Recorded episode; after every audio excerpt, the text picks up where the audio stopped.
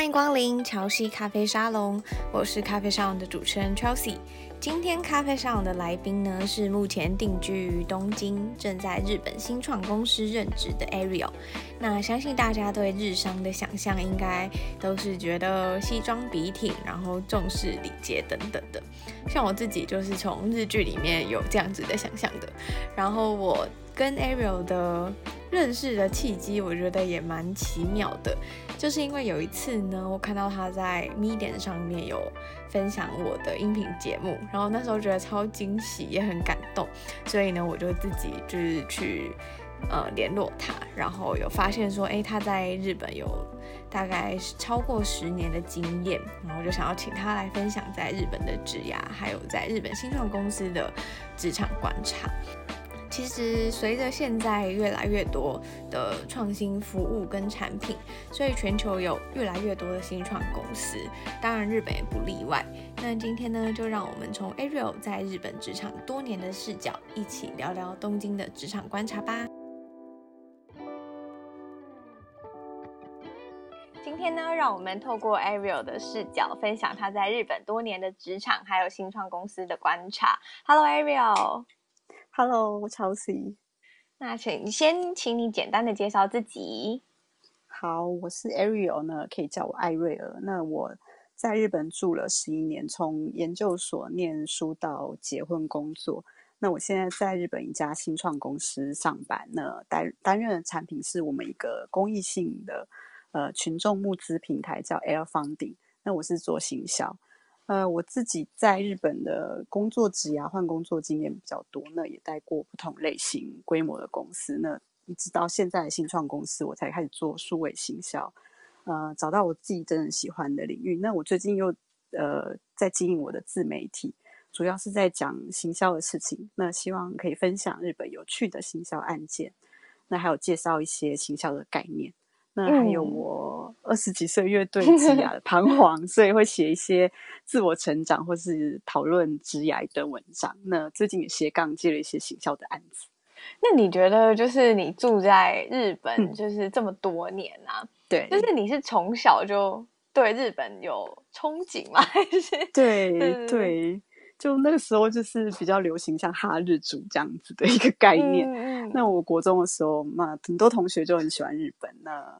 像日本的漫画啊，是偶像啊，或是日剧，那我们就会大家一起自己学日文，然后对日本就充满了憧憬。这样，因为我觉得就是就是呃，喜欢日本的文化跟真的就是住在那边或者是工作，嗯、其实还是有很大程度的不同嘛。对，那你觉得说，就是你像现在已经在日本超过十年了，然后也有累积蛮多工作经验的。嗯嗯因为我上次有听你说你是在台湾也有工作过，嗯嗯嗯，然后日本也有，那你觉得比较大的差异是什么？或者是说你在日本看到怎怎么样不一样的职场观察？嗯，我之前大学毕业是在台湾的日商，然后呃，其实那时候就有感受到日本公司的文化就是蛮蛮拘谨的，然后公司可能就规定说。不能在办公室吃东西这一些哦，真的吗？比较小的事情。你说台在台湾的日常？对对对，那可能是因为我们公司，我是在一个研究中心，那有些比较机密的器材啊，哦，那就是怕会有老鼠什么的，嗯嗯，嗯对，那就是会有一些比较小小的规矩。那你有没有觉得，就是在台湾的职场哦，跟在日本的职场有没有什么样比较不一样的地方？嗯，我觉得最大不同就是在日本，他们有每年录取大量应届毕业生的文化，呃，比较少会中途采用员工。那所以大家想要换工作的人也比较不多，那就会有个潜规矩说，如果要换工作，起码要在同个公司待个三年。那市面上提供经验比较浅，就是三年呃以下的非应届毕业生的工作，不是条件不好，就是数量不多。那大家就会想说，那忍耐三年再换工作，那待不到三年就很难找到好工作。那像我就是研究所刚毕业的时候，找到的工作没有很喜欢，我做半年就辞职。那之后要找正式员工的职位很不容易，那我就去当了派遣员工。嗯，就我蛮想问，就是 因为就是在、嗯、就我们平常看日剧的时候，都会对，就是。觉得有一个刻板印象，就觉得说好像他们一进到一间公司，然后我就要从我二十岁，然后做到四十五岁退休，这样，就是公司就是会养你到老，是吗？对，对，就是很很久以前到现在是这个样子，嗯、最近就是有比较比较有变化，普遍来说、嗯、还是呃，蛮多人可能就一辈子没有换过工作这样。对，因为你刚刚有提到说那个潜规则就是要做三年，就是就是好像有改，就是因为我身边的朋友好像就是三年，对啦，的确是一个有一个历程的感觉，嗯嗯嗯，只是我还是蛮好奇，说就是现在他们的年轻人也是会真的就做满三年然后再换，对吗？嗯，我看到文章就是说，嗯，大家可能。就是撑到三年，然后一到三年就马上换的人，其实年轻人比例可能好像有三成左右吧。哦，所以他们就是有在说，那公司要用什么样方式留住这些人？嗯嗯嗯嗯。那你有提到说定型问题，是指说就是嗯，比较像哪一方面的？像我就是呃，后来。从派遣开始重新找工作，嗯，那做了一阵子，然后这个我的那间公司是没有升正职的机会，所以我就辞职。那我就发现，其实你当你踏进你要当派遣或是是约聘的呃这条路，你就很难再找到一个正式的工作。他们就觉得说你的能力可能就是就是派遣派遣员工这样的能力，那就比较。难翻身的机会就会蛮对每个员工有这种定型的感觉，我让我想到那个 派遣女王，对，没错。所以真的就是，如果你选择了派遣，所以你之后要转成可能是正职的话，就会相对比较难在日本。对，因为呃一开始会选择派遣的人，有些是就是不想要这么累，然后希望可以准时上下班，那公司就会觉得说，那派遣员工。对于工作的没有这么有上进心，就会有一个刻板印象。嗯、所以你如果想要做的跟正式员工一样的工作，就会比较难找。这个我觉得还蛮惊讶的。对，嗯，因为有刚刚有提到说，你其实本来是在台湾工作，那你是怎么样的机缘，就是到日本的？呃，我是在。因为我很喜欢日本，然后 自己就一直学日文，然后呃，我我们家因为移民的关系到加拿大留学，那我那时候就可以压力比较小，然后有很喜欢日本明星，然后那时候就是做一些他们的网站啊，然后为了要更新内容，还会翻译杂志跟新闻，哇，对，然后就对日文就变得也不错这样。那我到了大学的时候才开始上日文课，然后。最后就变主修日文。那在大三的时候，我就来到日本做交换留学。嗯，那因为从以前就是梦想到日本留学嘛。那在日本待一年后，也觉得蛮喜欢，就希望以后可以再回到日本。所以后来就又去念了研究所。对对，就是回到台湾工作以后，又回来日本念研究所。我觉得最酷的是，就是你说你在加拿大念大学的时候主修日文系，对对，对，就是 我觉得超特别，很神奇。对，就是讲出来，就是大家都觉得，哎，是怎样？嗯，所以是日本研究所念完之后就一直在那边了。对对对，呃，中途有回去台湾大概半年左右这样，他又回来了。嗯，这、嗯、又太喜欢这里那边，就是结婚啦。哦。对对对，我我我先生是日本人，那我们结婚就就一起在，就是现在定居在日本这样。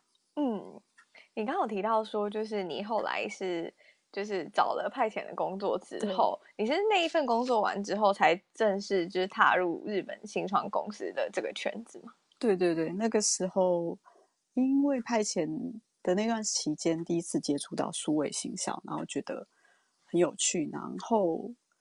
可能因缘际会，本来新创就是比较多这种 IT 类的东西，这种对于数位啊、行销比较多的工作机会，所以那个时候自己看了几间新创公司，然后就运气蛮好，就进到现在的公司。你觉得就是新创公司，就即便是日本新创公司，会有那种可能你上一份资历也要待三年的这种潜规则吗？没有哎、欸，新创公司，嗯，比较不会看你上一份工作做多久，是看你有什么能力啦。但是刚好需要这个类型的人，或是觉得你有这个潜力，或是。呃，觉得你跟公司很契合，或是你喜欢这间公司，嗯嗯嗯的感觉，他们就会愿意让你来试。那你当初是怎么找到现在这间公司的？我当初就是透过一个求职网站，那它就是以新创为主，然后它就是有个特色，就是呃，你可以选择说去这间公司看看，去参观。那我那时候也没有什么准备，然后也没有准备履历，也没有准备面试，我就去看了蛮多公司，然后来到我这间公司的时候，老板就觉得哎，好像不错，然后他就说，那你要不要来当实习？我就好，那我就实习，然后过没多久他就升我当正式员工。实习是就是有有薪水，有有有有薪水，对对，因为。就是呃没有很高啊，就是最就是打工的价钱。那所以他很快觉得我可以就帮我升成正式员工。其实你找新创公司是有一点因缘际会嘛，就是你可能也没有想过，但就就踏入这这这条路。没错，没有特别目标说我要我就是要进新创。可能我那时候呃社会氛氛围没有像现在对新创这么多幻想。嗯、那刚刚好那时候是觉得。那如果是新创，是比较可以接受像像我这样走不一通的路线的人。嗯嗯，我还蛮好奇，就是你那时候就是经历了，就是第一个就没有待满半年，也没有待满三年，然后又就是接着又再去当派遣，然后再到新创公司。其实这个心理的转折，或者是就是其实是会某种程度上还蛮。疑惑的也不是疑惑，就是会觉得迷惘啊，嗯嗯嗯，或者是甚至是不知道自己真的方向，尤尤其又是在那样子氛围的社会里面。对，其实那个时候毕业完半年，那那段期间就做的蛮痛苦的，然后呃，觉得那我撑不到三年，我是不是在日本就再也找不到工作？这个真的社会压力好大。对，然后觉得我那时候就是那种每天就是以泪洗面这样子，那我觉得好像、嗯、好像也不用活到这么辛苦吧。那那时候家人就说：“那你就先回来台湾。嗯”那我就先回去，就是做了个工作，然后之后才又回来。哎，那我想要插一个题外话，嗯、就是你们是毕业之后就会有毕业，就是可能工作签吗？嗯、就是还是怎么样？对对对呃，要通常是要毕业之前，你就会找到你要去的工作。那我们就叫做内定，就是已经帮你定好了。那你四月一号，你就是去上班这样。那在四月一号上班之前，你就会开始准备你的工作签，那一些资料给公司，公司就会帮你处理好。哦，所以他们对外国学生想要留在当地是。相对开放吗？要看公司诶、欸，就是大公司或是比较有经验公司，就是已经知道怎么处理签证问题。那如果是从来没有做过这种事情的话，可能就觉得啊有点麻烦。嗯嗯嗯，对，就可能比较偏向不是外国人的员工比较好这样。哦，所以那时候也是拿那个工作签，然后再找这样子。对对对。那那个工作签有限制期限吗？诶，要看你公司的厉不厉害，或是你的工作类型啦。嗯、通常就是、嗯、呃一年、三年、五年这样子的签证。那我第一次拿到的是三年的工作签，嗯，然后可能比较小规模，他会每年就是日本政府就发一年给你，然后你每年再去更新这样子。哦。对，因为我刚刚听你说，就是留下来找工作，就觉得，嗯，听起来好像 就是签证的问题好像没有很大的感觉。对，就是、嗯、其实我对签证没有很了解啦，就是呃，你如果离职，然后你没有马上衔接的话，你可能签证就会失效，这样子。哦，就还是会有一个压力在那里。嗯嗯嗯，你回来台湾的那半年，就是这样子有有签证的问题吗？其实我那时候放弃了工作签证。哦，对，对，那时候觉得啊，我可能不会再回来吧。嗯嗯嗯嗯，对。然后只是后来又再回去了，这样。对，后来我就是以配偶签证的身份在找工作。哦，对，我可能不是一个很好的例子啊。如果还不错，啊，对，我要奉奉劝大家，如果有这种中途放弃的话，呃，可能要想清楚，不要随便放弃自己的工作签证。嗯嗯嗯，就是回到新创公司这边，你觉得就是，嗯嗯就后来你成为正式的员工之后，你觉得工作起来的感觉或者是氛围，嗯嗯，大概是怎么样呢？我蛮喜欢工作，就是很轻松、蛮自由的感觉。他基本上就是很相信你，然后上下班没有打卡，然后你可以穿喜欢的衣服，不用穿西装套装。那公司有时候会放音乐，那你不一定要坐在你的位置，你可以看心情，可以去沙发去工作，就会让你觉得好像是一个家的感觉吧。嗯嗯，人多吗？你们的团队？我们一直都是维持在十个人上下。哦，就是真的是一个团队的感觉，对，就很对。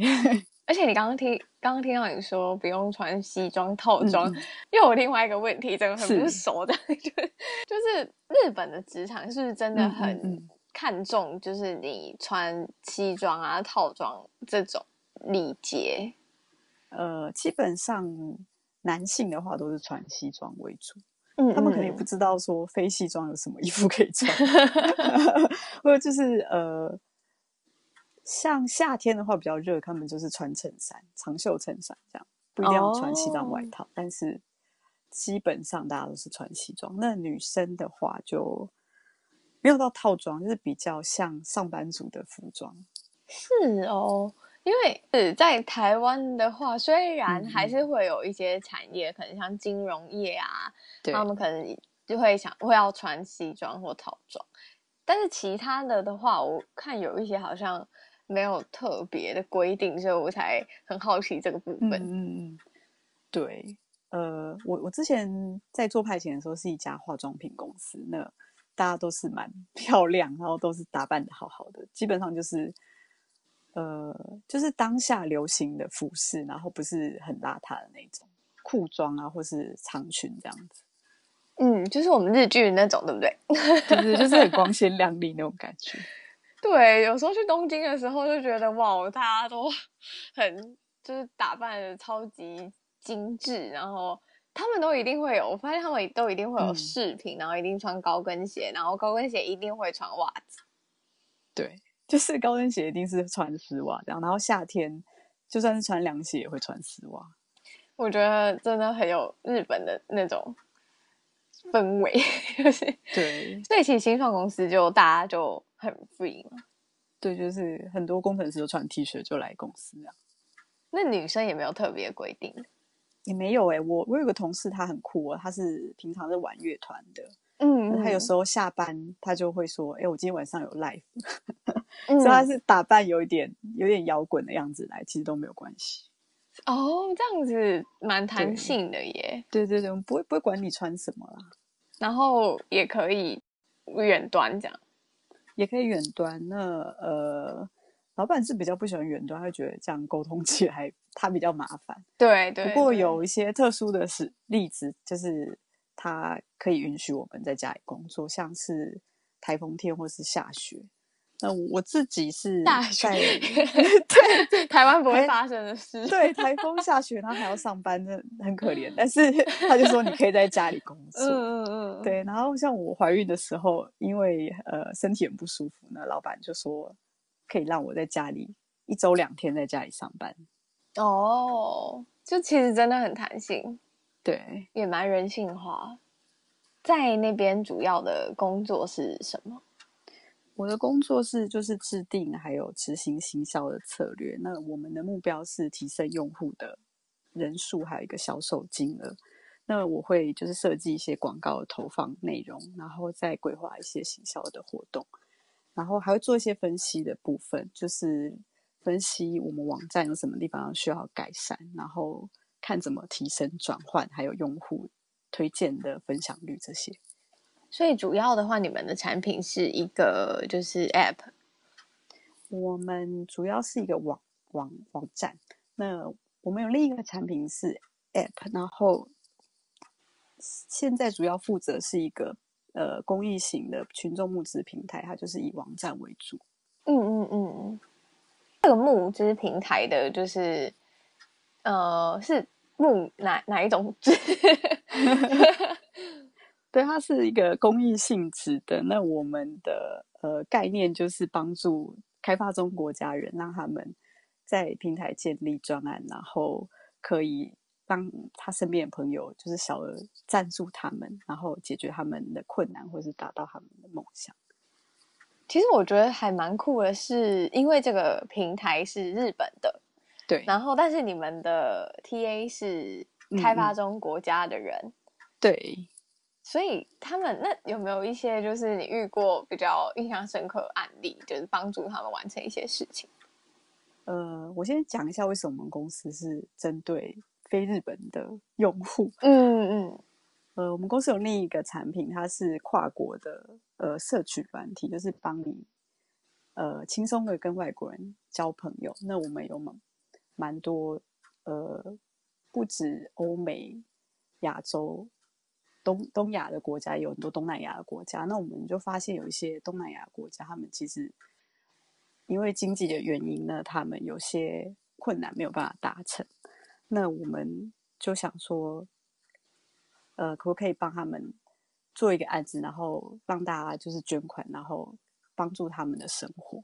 嗯，那我看到几个案子，就是像菲律宾菲律宾的专案，很多都是要筹手术费。那像。嗯呃，有一个是菲律宾的双胞胎的宝宝，他们一出生就是头连在一起的连体婴。那而且他有肾脏的疾病，需要洗肾。那他们在我们平台开始筹，就是洗肾跟头部分离手术的手术费。我们已经帮他筹的，就是超过一千美金。那因为我在台湾，就是稍微把这个案子打广告，那就有蛮多台湾的人捐款。那我觉得蛮高兴，就是台湾人真的是蛮热心的。哇，我觉得 所以所以是你们这个平台是虽然是日本的，就是公司做的，但是你们帮开发中国家，可是你们可以筹来自世界各地的人的，就是赞助这样。对对对。哦，你是负责就是可能帮助大家去知道这个案子，然后就是进而赞助这个案子的这个行销这样子。其实有两方面，一方面就是给开发中国家人知道有我们的品牌，嗯、然后来我们平台设置，哎，设立案子。然后另一方面就是这些案子要怎么样给呃其他国家人看到，然后去呃捐款。但我觉得其实还蛮有成就感的，就是嗯，你可以知道说，其实你正在做的事情，在某个程度上面帮助了一些人。对。嗯，那有没有就是比较好玩的例子，就是有趣的？呃，有一个我们常常都会在嘴边说的一个例子，就是我们有一个印印尼的用户，嗯、那他是我们另一个软软体的忠实用户。那他刚开始用的时候只是大学生，然后因为他非常喜欢我们，还会写那种粉丝信哦，是那种寄航空信给我们的。这个很 热情哎，好热情的用户，他会寄印尼的那种礼物给我们，那种泡面什么的。哇！然后他他就很喜欢我们这个社群的平台，他就很多日本朋友跟粉丝。那我们就知道他很喜欢日本，然后曾经邀请他来日本，呃，来日本玩这样子。嗯，然后后来因为他本来就很想来日本念书，那我们就请他在我们这个平台做一个。留学的专案，那他的朋友们就帮他赞助他，然后他就募得大概台币三万多块，虽然还不够让他来念书啦，嗯、但是他就是有用这笔钱来日本，就是面试他将来的工作，跟他准备工工作的考试。我觉得也很酷耶。就是、对，就是就是平常不会听到这种事情。对，因为其实，呃，如果举台湾有的募资平台好了，你可能是针对一个产品，对、嗯，或者是针对一个课程，对，或者是针对一个概念好了，但是很少这种是针对个人就可以去发一个，就是像这样子，我觉得蛮酷的。对，我们也是不需要回馈型的。嗯嗯嗯，因为本身就有困难嘛，所以没有什么东西可以回馈。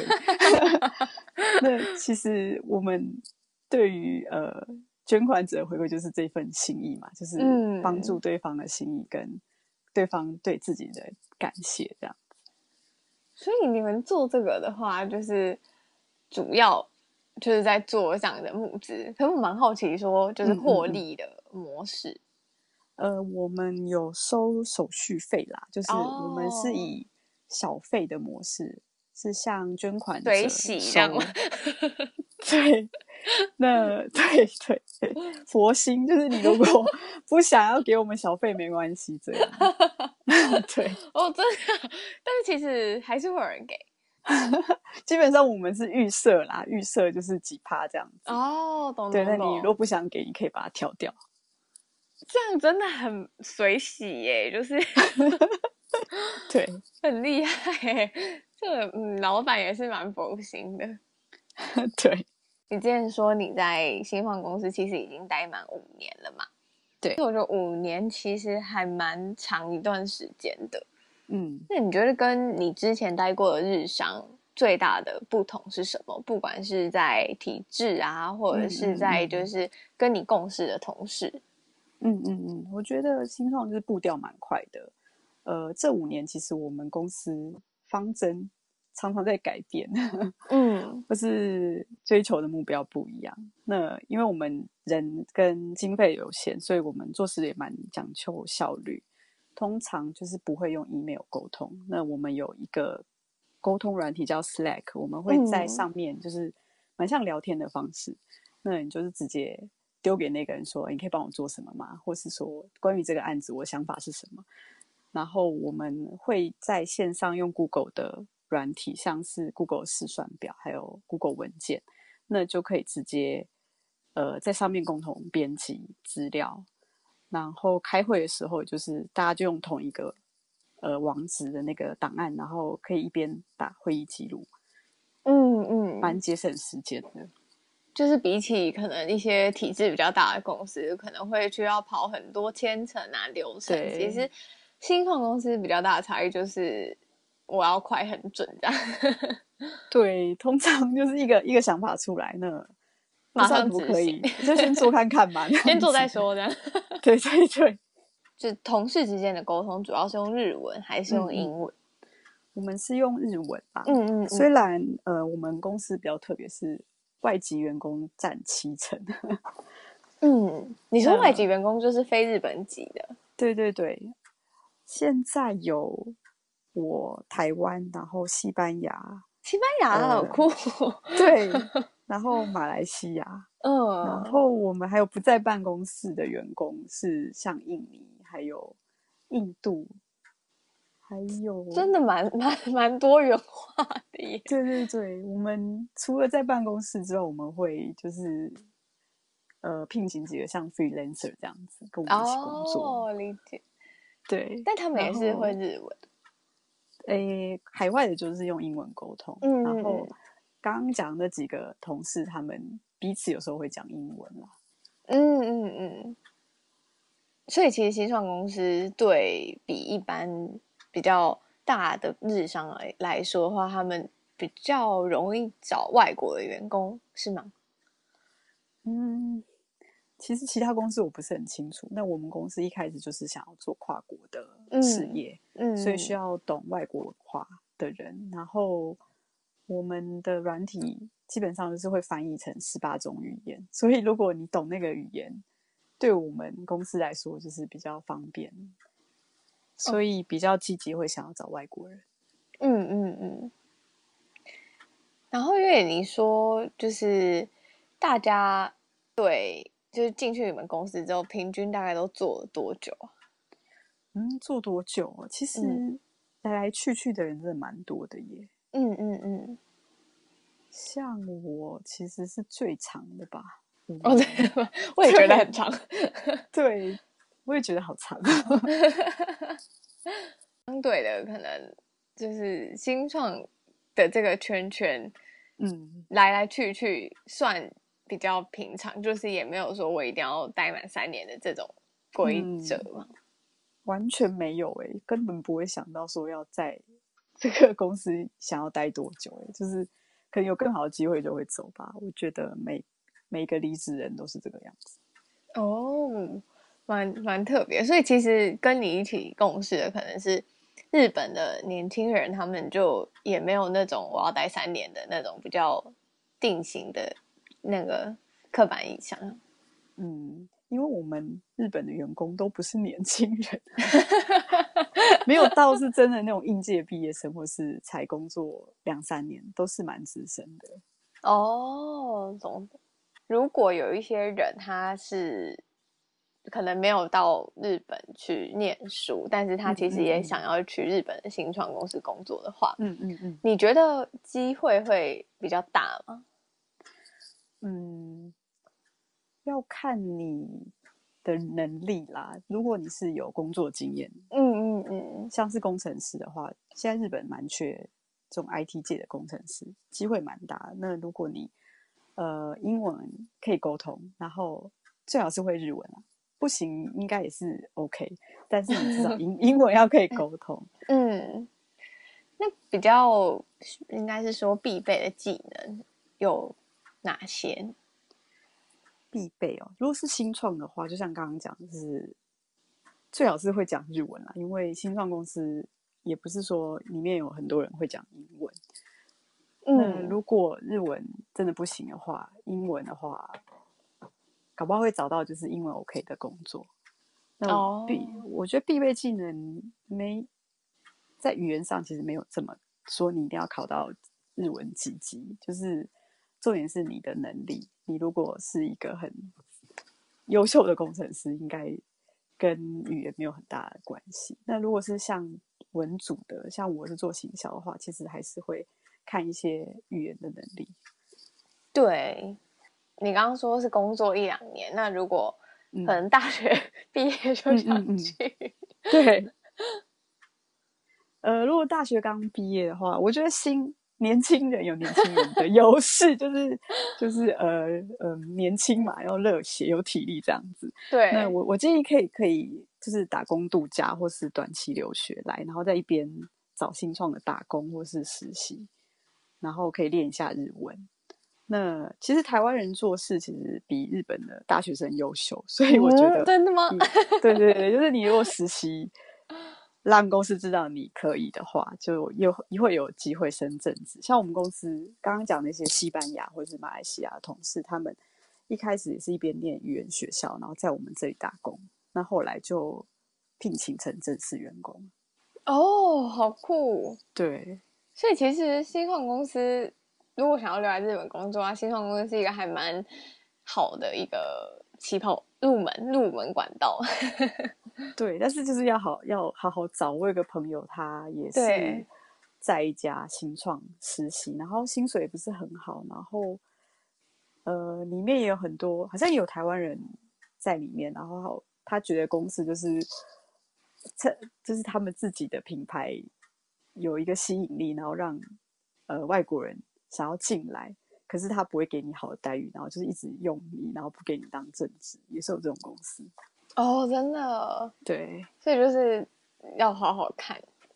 对，这等于说是已经到日本嘛？那到日本当地之后，有没有一些可以找到就是新创公司的资料，或者是他们有没有一些类似什么就业博览会那种，可以就接触到这些公司？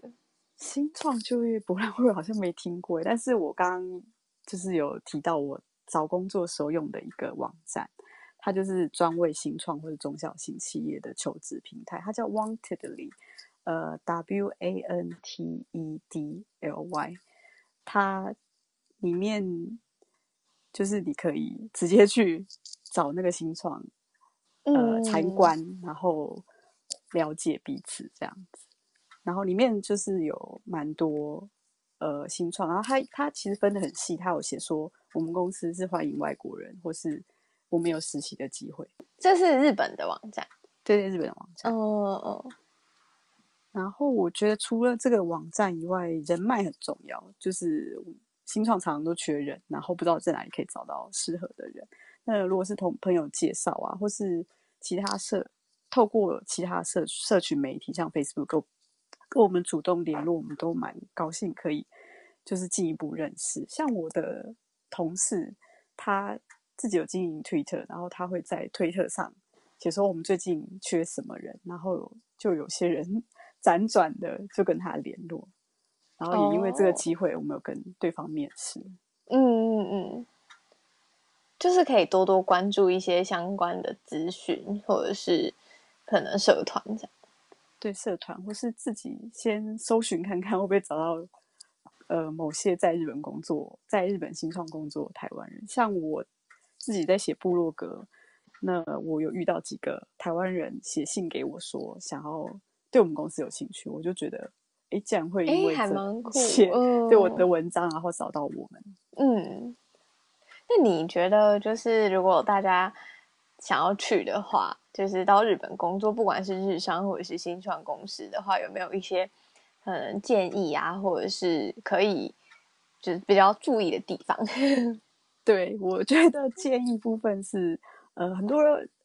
呃，很多人喜欢台，呃，很喜欢日本，然后来旅游的时候就很喜欢日本的环境啊、服务。但实际上来工作跟旅游其实差异蛮大。嗯，呃，整个日本环境压压力是蛮大的。然后跟呃你在旅游的时候是被人家服务嘛，那你来工作的话其实是要服务别人。那、嗯、他们对于就是呃员工的要求就会比较高一点。那我觉得要想清楚你来日本的目的跟动机，才不会因为你很向往，然后来以后觉得不一样，然后感到失望。是有这种感觉过吗？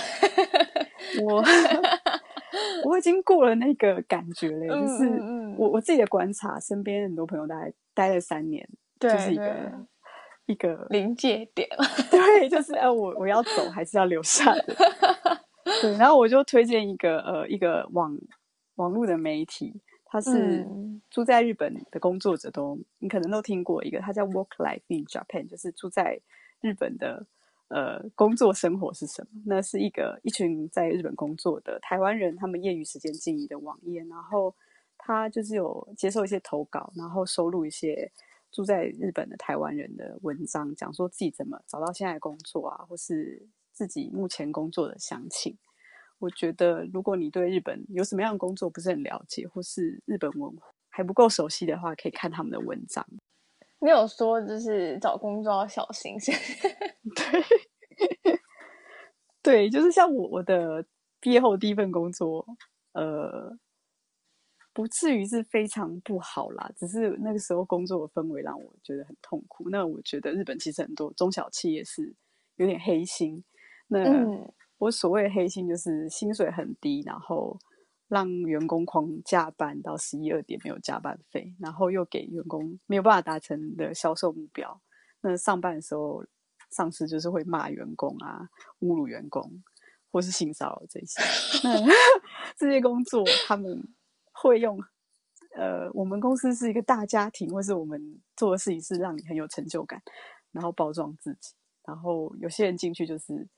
被长期洗脑啊，然后得到忧郁症这样，那我觉得要很小心，不要进来这样的工作的话，马上离开。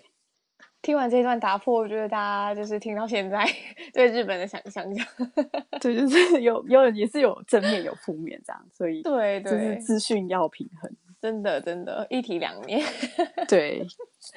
那最后呢，就是如果有听众朋友想要多认识你的话，可以到哪边找到你呢？呃，我在 Medium 这个平台上不有在写部落格的文章哦，我会分享一些新创公司上班还有行销的事情。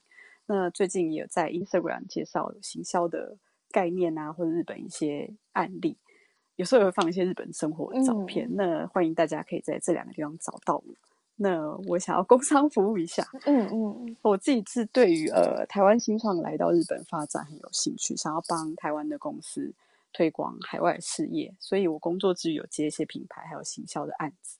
那如果需要，也可以跟我聊聊，可以寄 email 给我，或是在。呃，刚刚这两个平台丢私讯给我都可以。那 I G 的账号是，我我以为是放在文章里面，想说你可以讲一下。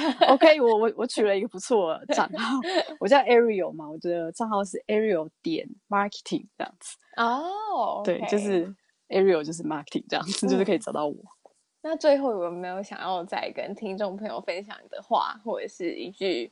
嗯，就是不管是打破大家对日本的想象，或者是鼓励大家可以到日本试试看之类的话呢？嗯，我觉得像我自己，因为不是很顺遂的职涯生活，我就呃有很多挫折或是否定自己的时期，但是不断的尝试，然后找到现在喜欢的工作，然后进到一个好的公司。觉得是不管到几岁，其实都还有翻身的机会。那你真的很想来日本，我觉得可以尝试。那嗯，反正失败再回回台湾也没关系。就是还是要先尝试才知道。对对，就是不要受限自己的环境，然后不要拘拘把自己锁在你的自己的想法里面。这样。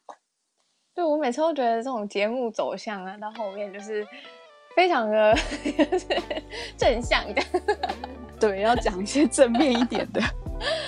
好哟，谢谢你，谢谢。